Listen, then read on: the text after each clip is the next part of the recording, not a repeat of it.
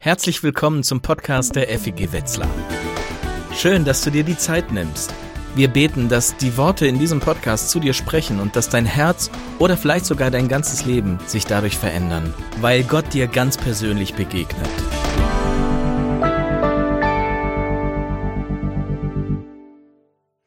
Stell dir vor, du bist bei Wer wird Millionär? Und ähm, das ist die Frage. Kleine Ansage an die Technik, könnt ihr mir den Bildschirm ja auch noch anmachen? Das wäre cool, ähm, dann kann ich es auch sehen. Also, das ist die Frage. Welcher Prophet sagte den Untergang der Stadt Ninive voraus? A. Haggai, B. Nahum, C. Obadja oder D.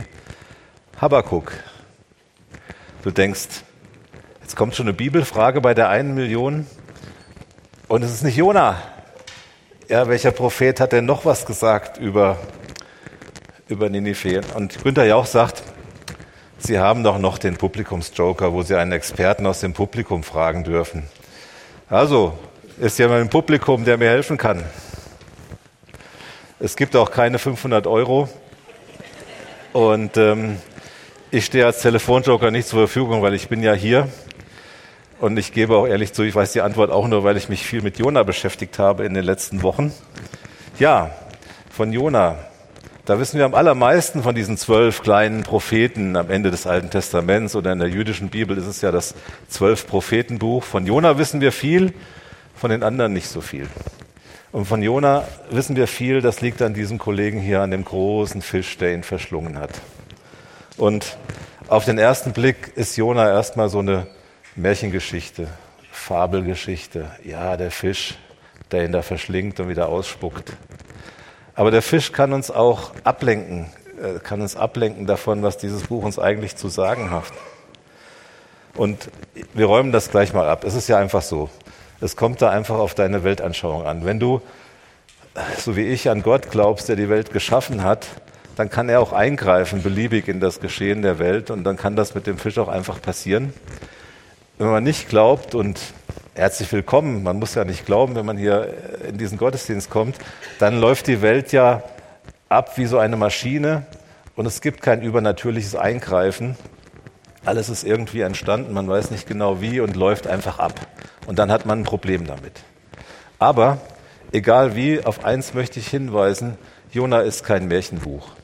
Wenn man das Buch liest, dann ist es ganz nüchtern erzählt. Es erzählt eine Geschichte und es ist in sich stimmig. Die Orte stimmen, die Zeiten stimmen, die Angaben stimmen, es passt irgendwie alles.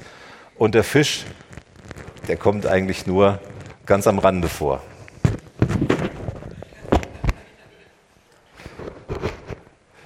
Ich würde sagen, wir geben der Technik mal einen Applaus, weil die machen so viel.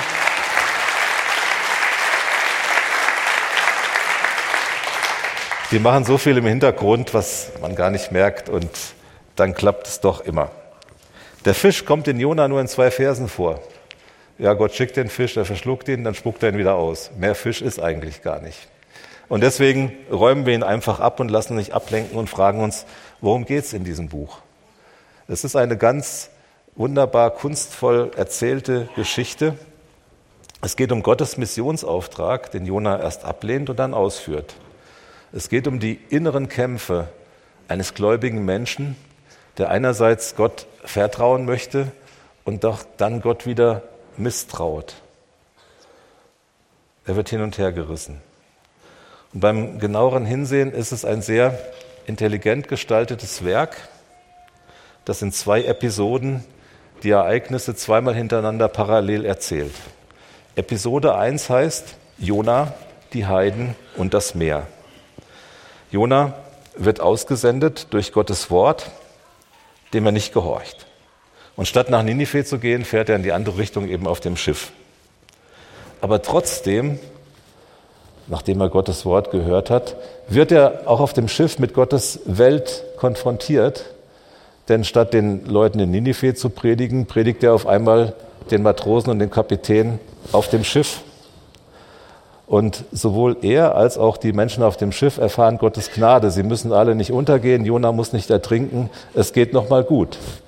Und dann kommt Episode 2, Jona, die Heiden und die Stadt. Jetzt hört er wieder Gottes Wort und er geht zu Gottes Welt. Jetzt geht er in die Stadt Ninive Und sowohl die Menschen in Ninive als auch Jona erleben Gottes Gnade. Und das ist so ähm, fast parallel erzählt. Kapitel 1 und 2 haben den ersten Teil, Episode 1, und Kapitel 3 und 4 dann den zweiten Teil, Episode 2. Und daraus machen wir drei Predigten. Heute eben Jona und Gottes Wort. Dann nächste Woche Gottes Welt, Jona und wir. Und dann machen wir eine Pause, geht Ostern und Pfingsten und dann kommt Anfang Juni Teil 3, Jona und Gottes Gnade. Und wenn das zu schnell ging, wir empfehlen das Buch Jona und der unverschämt barmherzige Gott von Timothy Keller. Da könnt ihr solche Gedanken vertiefen und sich auch mit, dem, mit der Struktur des Buches noch einmal auseinandersetzen. Also, Jona, ein tiefgläubiger Mensch, aber er hat ein Problem mit Menschen, die anders glauben als er. Und er muss lernen in diesem Buch, Gott ist anders. Gott ist nicht nur auf seiner Seite, sondern er liebt alle seine Menschen. Und Gott schafft es in diesem Buch, dass dieser starkköpfige Prophet Jona zu einem Brückenbauer seiner Liebe wird, einem Botschafter der Gnade. Einem Botschafter der Gnade, mit der wir uns ja beschäftigt haben, mit den fünf Buchstaben, die wir eben schon gehört haben. Schauen wir uns das Stück für Stück an. Gottes Wort kommt zu Jona. Das Wort des Herrn erging an Jona, den Sohn von Amittai, und er sagte zu ihm, geh nach Ninive, der großen Stadt, und kündige ihr mein Strafgericht an. Ich kann nicht länger mit ansehen, wie böse die Leute dort sind. Jona machte sich auf den Weg, aber in die entgegengesetzte Richtung. Er wollte nach Tarschisch in Spanien fliehen, um dem Herrn zu entkommen. In der Hafenstadt Jaffo fand er ein Schiff, das dorthin segeln sollte. Er bezahlte das Fahrgeld und stieg ein. Für einen hebräischen Propheten war es völlig undenkbar, Israel zu verlassen, in eine Stadt der Heiden zu gehen und dort zu reden. Alle Propheten, alle Propheten hatten bis dahin nur zu Israel gesprochen, mit ganz wenigen kleinen Ausnahmen. Und niemals wäre das Wort eben außerhalb von Israel verkündigt worden. Niemals war ein Prophet in ein heidnisches Land gesandt worden. Und deswegen war Jonas Reaktion auch so, wie sie eben war. Es war etwas Neues, mit dem er konfrontiert wurde und er reagierte so, wie wir auch gerne reagieren, wenn wir mit Veränderungen konfrontiert werden. Die drei großen Argumente gegen Veränderung lauten ja, das haben wir noch nie so gemacht, das wäre ja etwas Neues und da könnte ja jeder kommen.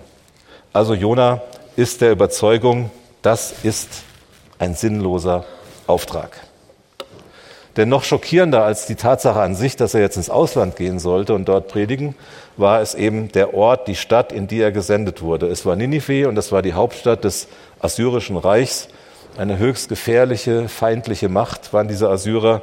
Es war eines der grausamsten und gewaltigsten, tätigsten Reiche der damaligen Zeit und wahrscheinlich auch aller Zeiten. Assyrien war die militärische Macht. Sie hatten große Erfolge errungen. Sie feierten diese Erfolge in ihrer Hauptstadt Ninive. Sie hatten dort große Steinreliefs Reliefs geschaffen, die in grausamen Details zeigten, wie die Feinde besiegt und gefoltert worden waren. Ninive wird hier ja im Text eine große Stadt genannt. Ninive war das Machtzentrum. Es war das politische, das militärische, das kulturelle, das religiöse Machtzentrum dieser Zeit. Und noch schlimmer, seit 840 vor Christus ungefähr, also seit Jahrzehnten musste Israel auch schon Tribut bezahlen an Assyrien. Während der gesamten Lebenszeit von Jona waren diese Assyrer eine ständige Bedrohung. Sie waren der Staatsfeind Nummer eins für Israel. Man muss sich so vorstellen, als ob heute ein Prophet aus Israel nach Teheran geschickt würde, um in der Hauptstadt dieser feindlichen Macht, die Israel zerstören äh, möchte, etwas zu predigen. Und die Fragen waren, werde ich das überhaupt überleben? Und wenn, wird mir irgendjemand zuhören? Das waren Jonas Fragen. Und dann kann man noch einen draufsetzen. Auch theologisch machte es für ihn keine, keinen Sinn, gab es keine Rechtfertigung für die Mission. Denn sein Kollege Nahum prophezeite ja, dass Gott Ninive zerstören würde. Und das fand jeder in Israel war eine total sinnvolle und gute Predigt. Gott wird Ninive zerstören. Und warum soll Jona dann predigen? Denn wenn er dort predigt und seine Predigt hat Erfolg und die Leute hören auf ihn und kehren um von ihrem bösen Weg, dann würde Gott ja Ninive eben als Reaktion nicht zerstören. Dann würde das Gericht abgewendet. Das wusste Jona doch. Und wie konnte es sein, fragt er sich, dass diese böse Nation Assyrien, die so viele schreckliche Dinge getan hat, dass die jetzt auf einmal aufgefordert wird, umzukehren und Gottes Gnade zu erleben? Wie konnte Gott ihnen noch einmal eine Chance geben? Und außerdem würde dann ja die Prophezeiung von Nahum nicht eintreffen. Das alles ging in seinem Kopf herum. Und man kann das heute natürlich, man ist ja hinterher immer schlauer, natürlich können wir das alles auflösen. Das schließt sich alles gegenseitig nicht auf. Jona ging schließlich nach Ninive, sie hörten auf seine Botschaft und das Gericht Gottes blieb in dieser Situation aus. Aber Ninive blieb natürlich die Weltmacht der damaligen Zeit und über Jahrzehnte hinweg kehrte es zu seiner äh, gottlosen Lebensweise zurück. Und deswegen würde es auch so sein, dass erstens Assyrien Israel erobern würde, das Nordreich, die Hauptstadt Samaria zerstören würde. Aber auch Naum hatte recht, denn wiederum Jahrzehnte später würde auch Assyrien untergehen, von einer nächsten ähm, Weltmacht abgelöst werden, so wie alle Weltreiche bisher untergegangen sind. Und trotzdem, der Auftrag Gottes, nach Ninive zu gehen, ergab für Jona erstmal keinen Sinn. Und deswegen ist es kein Wunder, das Wort des Herrn erging an Jona, mach dich auf, geh nach Ninive. Und Jona machte sich auf und ging in die entgegengesetzte Richtung. 180 Grad entgegengesetzt. Technisch, äh, Taschisch, das war irgendwo in Spanien, am Ende der, der damals bekannten Welt. Und er sollte also nach Osten gehen und er ging nach Westen. Er sollte in die große Stadt gehen. Er ging ans Ende der Welt in die Einsamkeit. Das war jedenfalls sein Plan. Aber ich hoffe, wir haben jetzt Verständnis für Jona, warum er das gemacht hat.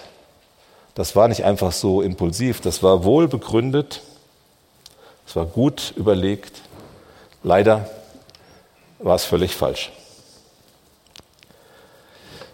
Doch das führt unweigerlich zur Frage, die ich uns stelle, wie ist das bei uns?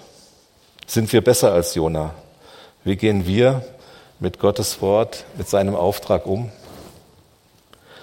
Wir machen mal eine nüchterne Analyse. Wie sieht es bei uns aus? Ich will keinen, keinen Druck machen, kein schlechtes Gewissen, nur mal eine Bestandsaufnahme. Gottes Auftrag an uns. Martina hat es gesagt und wir haben es vorigen Sonntag in der Predigt ausführlich gehört. Der Auftrag von Jesus lautet, geht zu allen Völkern und macht die Menschen zu meinen Jüngern. Oder Paulus, wir sind Gesandte für Christus, als ob Gott durch uns ermahnte, wir bitten an Christi statt, lasst euch versöhnen mit Gott. 2. Korinther 5, Vers 20. Das ist der Auftrag. Wir werden das vertiefen in der Gemeinde. Kleine Ankündigung, am 28. Mai werden wir Professor Matthias Ehrmann hier haben von der Theologischen Hochschule in Eversbach und er wird zu uns sprechen über die Theologie der Evangelisation. Also dieses, dieses ganze Auftragsthema vertiefen. Aber die Frage ist, der Auftrag ist klar, wo werde ich zu so einem kleinen Jona? Sicher selten und eher ungewöhnlich wäre so eine aktive Auflehnung, diese 180-Grad-Wende, das mache ich auf gar keinen Fall. Ich glaube eher und beobachte eher Passivität. Dass da, wo eigentlich geredet werden könnte, nicht geredet wird. Dass wir eine Abneigung haben gegen diesen Auftrag. Und diese Abneigung, die fand ich wieder in einer kleinen Parabel, die der dänische Philosoph Søren Kierkegaard einmal erzählt hat. Die geht so.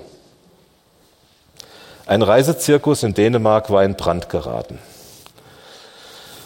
Es war kurz vor der ersten Vorstellung, alle waren schon umgekleidet und der Zirkusdirektor schickte den Clown, der eben schon zur Vorstellung gerüstet war, in das benachbarte Dorf, um Hilfe zu holen.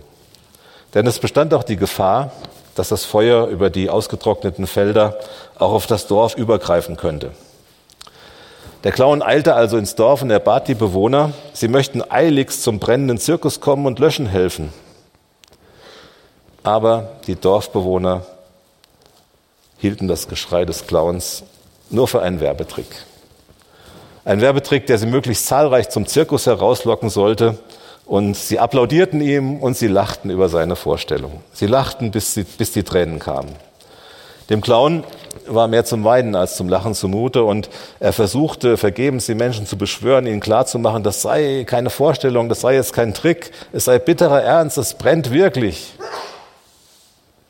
Aber sein Flehen steigerte nur das Gelächter. Man fand, dass er seine Rolle ausgezeichnet, ausgezeichnet spielte, bis schließlich in der Tat das Feuer auf das Dorf übergegriffen hatte und jede Hilfe zu spät kam, sodass Dorf und Zirkus gleichermaßen verbrannten.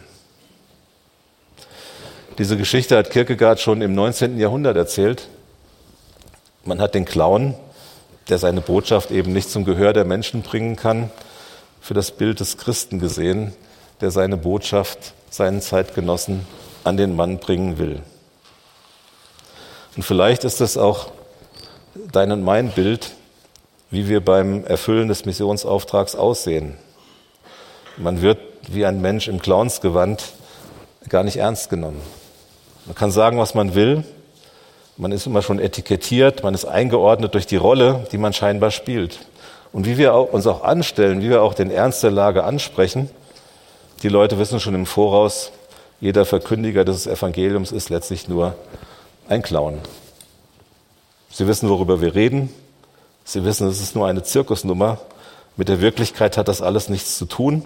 Man kann getrost zuhören, ohne über das, was da gesagt wird, ernstlich zu beunruhigen. Soweit geht diese Parabel von Kierkegaard. Und ich las die Geschichte in dem Buch Kurze Einführung in das Christentum das neu erschienen ist, äh, herausgegeben ist von Manfred Lutz, Lütz, ursprünglich von Josef Ratzinger geschrieben 1968. Und Kierkegaard lebte ja noch viel früher und wie viel mehr scheint das heute doch wahr zu sein. Und ich habe mich da wiedergefunden. Ich habe gesagt, ja, ich will doch kein Clown sein. Das wollte ich nie und will ich auch nicht. Und ich war deswegen auch oft passiv Anstatt die Botschaft weiterzugeben, habe ich geschwiegen. Aber ich habe mich auch neu gefragt, liegen die schlechten Erfahrungen, die ich in der Tat auch gemacht habe, vielleicht auch da, daran, dass ich mit Methoden unterwegs war, die einfach nicht mehr in unsere Zeit und Umgebung passten. Muss man denn automatisch als Clown auftreten bei der Verkündigung der Botschaft? Oder die Frage mal umgedreht, wie können wir heute in unserer Zeit gute und natürlich immer noch an der Bibel orientierte Zugänge finden zu den Menschen unserer Zeit? Und Leute, die sich damit beschäftigt haben, unter anderem auch Timothy Keller, eben, der auch das Jona-Buch geschrieben hat, die haben ähm, analysiert, dass es im Wesentlichen sechs verschiedene Zugänge gibt zum christlichen Glauben.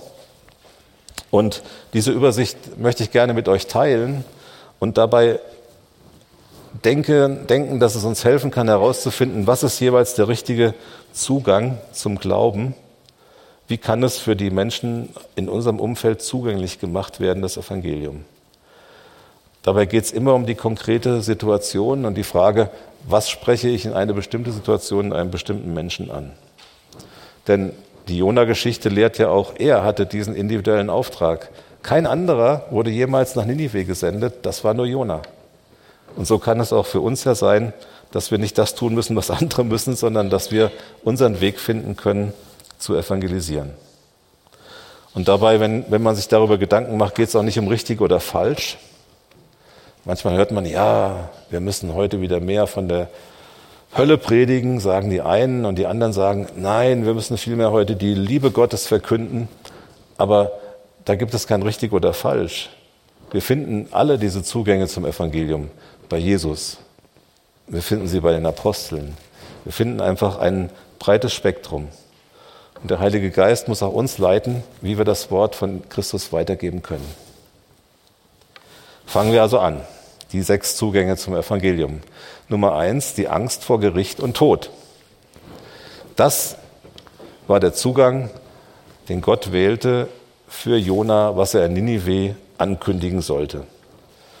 In Episode 2 kriegt er den gleichen Auftrag und er geht dann tatsächlich hin und er verkündigt in Ninive, Achtung, die Stadt wird in 40 Tagen zerstört. Noch 40 Tage und Ninive ist ein Trümmerhaufen. Und es wirkte. Es funktionierte. Der Zugang funktionierte. Die Assyrer kehrten um. Sie änderten ihr Leben. Und in Erweckungszeiten der Kirche war das immer die Botschaft, die die Menschen wachgerüttelt hat. Das fing Pfingsten an. In der Pfingstpredigt des Petrus lesen wir, die Generation, äh, eure Generation ist auf dem Weg ins Verderben, lasst euch retten vor dem Gericht. Viele Experten der Evangelisation sagen uns heute aber, und ich würde auch sagen, das ist meine Erfahrung, dass das nicht mehr der beste Zugang in die westliche Welt ist. Es scheint nicht so, dass viele Menschen diese Angst verspüren und aus Erlösung vor dieser Angst sozusagen zu Gott gezogen werden. Vielleicht ein Gedanke, der mir dabei immer durch den Kopf geht, ist auch vielleicht mehr der Gedanke der Gerechtigkeit, der darin ja auch steckt, ein wichtiger Gedanke geworden. Dass gerade die letzten Monate uns aufgerüttelt haben, so viel Ungerechtigkeit passiert wieder in dieser Welt, soll das alles immer ungesühnt bleiben? Sollen sie davonkommen mit dem, was sie tun? Und das kann Menschen schon auch umtreiben, dass wir sagen, beim Gericht geht es doch auch um Gerechtigkeit. Es geht darum, dass ein Richter am Ende einmal ein gerechtes Urteil sprechen wird. Aber wie gesagt, ähm, das ist eine Frage, die die Menschen vielleicht nur ein wenig umtreibt. Wobei ich auch sagen möchte, Jona hat ja eine wichtige Botschaft für uns. Gott kündigt zwar Gericht an, aber um zu retten. Jesus Christus sagt von sich, ich bin nicht in die Welt gekommen, um die Welt zu richten, sondern um sie zu retten. Johannes 3, Vers 17. Ein zweiter Weg, den man auch heute, ähm, heute anschauen muss, ist der Wunsch nach Befreiung von der Last der Schuld. Der Umgang mit der eigenen Unvollkommenheit, mit Fehler, Fehlverhalten, mit Sünde und Schuld, das war zum Beispiel die Botschaft der Reformation. Ich kann gerettet werden durch den Glauben an Christus. Das war ein Aufbruch, der erfolgt ist. Jesus starb für deine Schuld. Jesus kann dir vergeben. Das ist die Botschaft von diesem tiefen Graben zwischen Mensch und Gott. Und das Kreuz legt sich über diesen Graben und es bringt den Menschen wieder trotz seiner Schuld mit Gott in Verbindung. Auch da stellen wir aber fest, dass unsere Gesellschaft eben keine Schuldkultur mehr ist. In dem Maße, wie man richtig und falsch nicht mehr als, als wichtige Kategorien sieht, wie es eigentlich gar kein richtig und falsch mehr gibt, ist die Sünde eher so ein Clownsbegriff geworden. Ein lustiger Begriff vielleicht, weil man zu viel Zucker isst oder sowas. Und nicht mehr viele Menschen haben dauernd die Frage im Kopf, wer nimmt mir die Last meiner Schuld ab?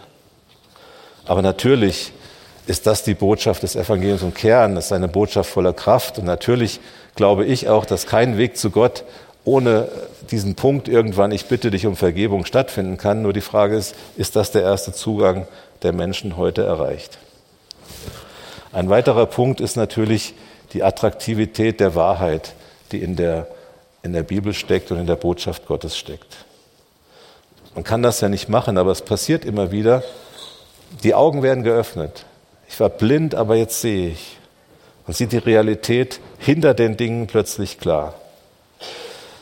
Sehr schön wird das geschrieben in 1. Korinther 1, Vers 18.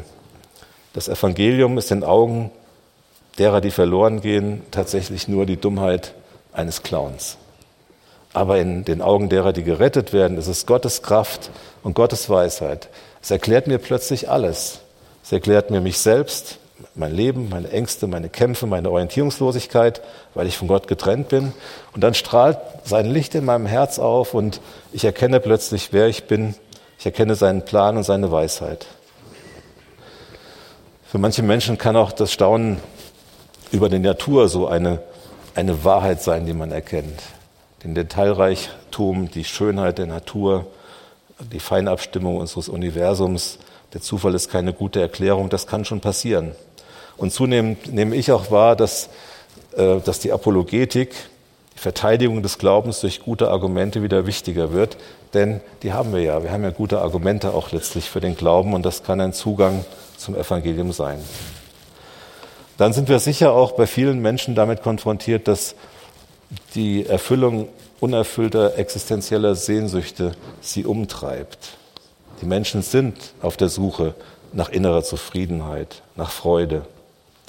C.S. Lewis hat diesen berühmten Satz geprägt, wenn ich eine Sehnsucht in meinem Herzen finde, die nichts in dieser Welt stillen kann, dann muss das bedeuten, dass ich für mehr als diese Welt erschaffen wurde. Wenn ich eine Sehnsucht in meinem Herzen finde, die nichts auf dieser Welt stillen kann, dann muss das doch bedeuten, dass ich für eine andere Welt, für eine bessere Welt geschaffen wurde. Und viele haben dieses Loch im Herzen und wenn abends sich hinsetzt nach dem Tag, dann kommt vielleicht diese Leere hoch und wir sind Meister geworden, sie zu verdecken. Natürlich gibt es auch unendlich viel Ablehnung, Fernseher an, das Handy in die Hand und dann ist man abgelenkt. Und doch sagt Jesus, nur ich habe dieses lebendige Wasser, das deinen Durst nach Leben wirklich stillt. Was wir, glaube ich, heute auch oft finden, ist, das Evangelium hat auch Hilfe für unsere Lebensprobleme. Gott hilft uns tatsächlich in den konkreten Problemen unseres Lebens heraus. Vielleicht hast du das erlebt, dass du in einer Situation warst, wo Gott dir jemand zur Seite gestellt hat, der dich unterstützt hat und der auf diese Weise ein Bote von Gottes Liebe wurde. Vielleicht wurdest du auch von einer Krankheit geheilt und hast gesagt, das war sogar eine übernatürliche Heilung und auf diese, diesem Weg habe ich Jesus gefunden. Vielleicht bist du einfach jemand begegnet, der auf der Straße für dich gebetet hat und das Angebot gemacht hat zu Gebet und das war ein Anlass, wieder auf Gott zuzugehen, neu über ihn nachzudenken. Und vielleicht können wir es ja auch sein, der einem anderen Menschen in einer konkreten Lebenssituation Hilfestellung gibt und dadurch auch einen Anstoß geben kann zu einem Leben mit Gott. Und vielleicht kann auch dieser Wunsch nach Liebe, der letzte Punkt auf der Liste, der große Auslöser sein. Denn genau wie die, wie die Sehnsucht nach Erfüllung ist auch die Sehnsucht nach Liebe in jedem Menschen drin, vom Kleinkind, und das hört auch im Alter nicht auf. Und das ist der Punkt, das ist der Punkt, wo einfach Jesus ins Spiel kommt und wo wir, wo wir ihn anschauen können als den, der die göttliche Liebe uns gezeigt hat, den wir im Neuen Testament so finden können und der uns das anbietet, ich gebe dir eine neue Identität. Als Kind Gottes geht es nicht um deine Leistung, geht es nicht um das, was du getan hast oder nicht getan hast, sondern es geht darum, dass Gott dich annimmt und dass er dir seine Liebe gibt, unabhängig davon, dass deine Mitmenschen von dir denken. Also, wenn ich ausgesendet bin, wie soll ich das machen? Was sind die besten Zugänge auch für die Menschen um mich herum? Was ist meine Botschaft, mein Auftrag?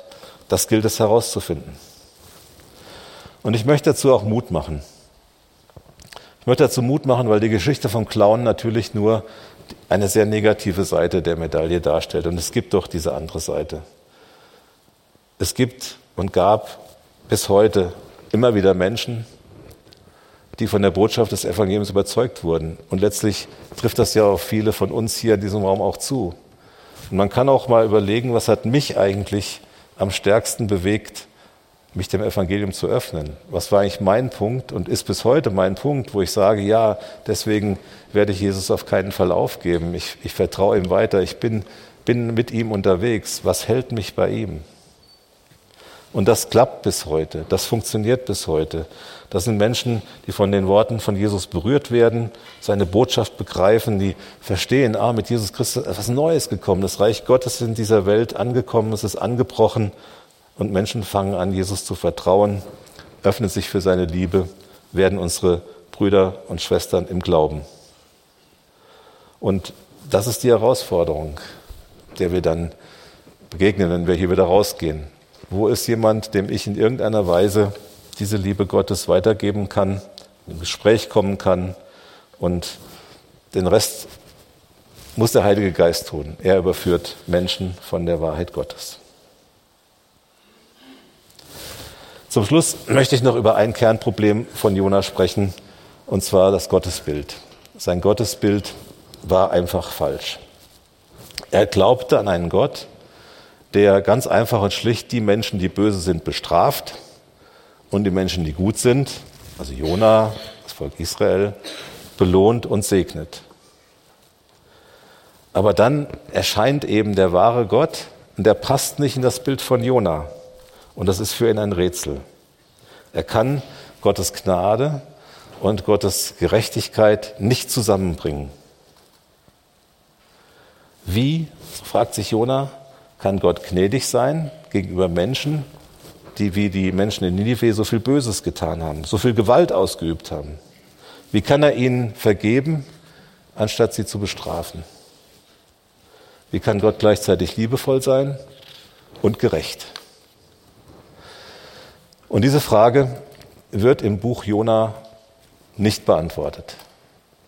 Und da ist es gut, dass wir sehen, das Buch Jona ist nur eine Etappe auf dem Weg der Offenbarung von Gottes Geschichte mit den Menschen und die schreitet immer weiter voran. Und Jona lehrt uns vorauszuschauen auf den,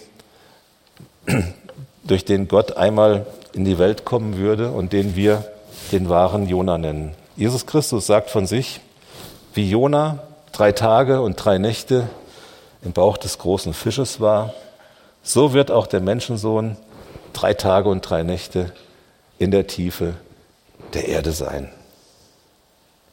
Jesus ist der, der es geschafft hat, gerecht zu sein, denn die Schuld wurde von ihm bezahlt.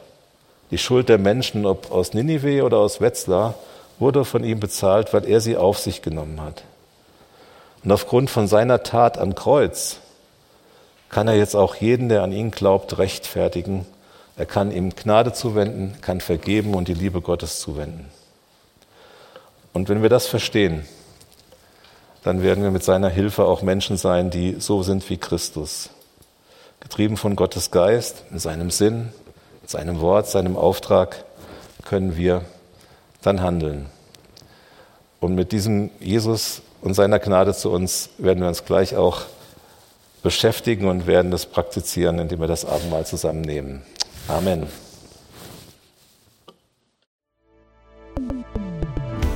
Wir hoffen, dass dich diese Predigt ermutigt und herausgefordert hat. Wenn du Fragen hast oder dich weiter mit uns connecten willst, dann schau doch auf unseren Social Media Kanälen vorbei oder nutze unsere Webseite feg-wetzlar.de. Wir freuen uns darauf, dich kennenzulernen.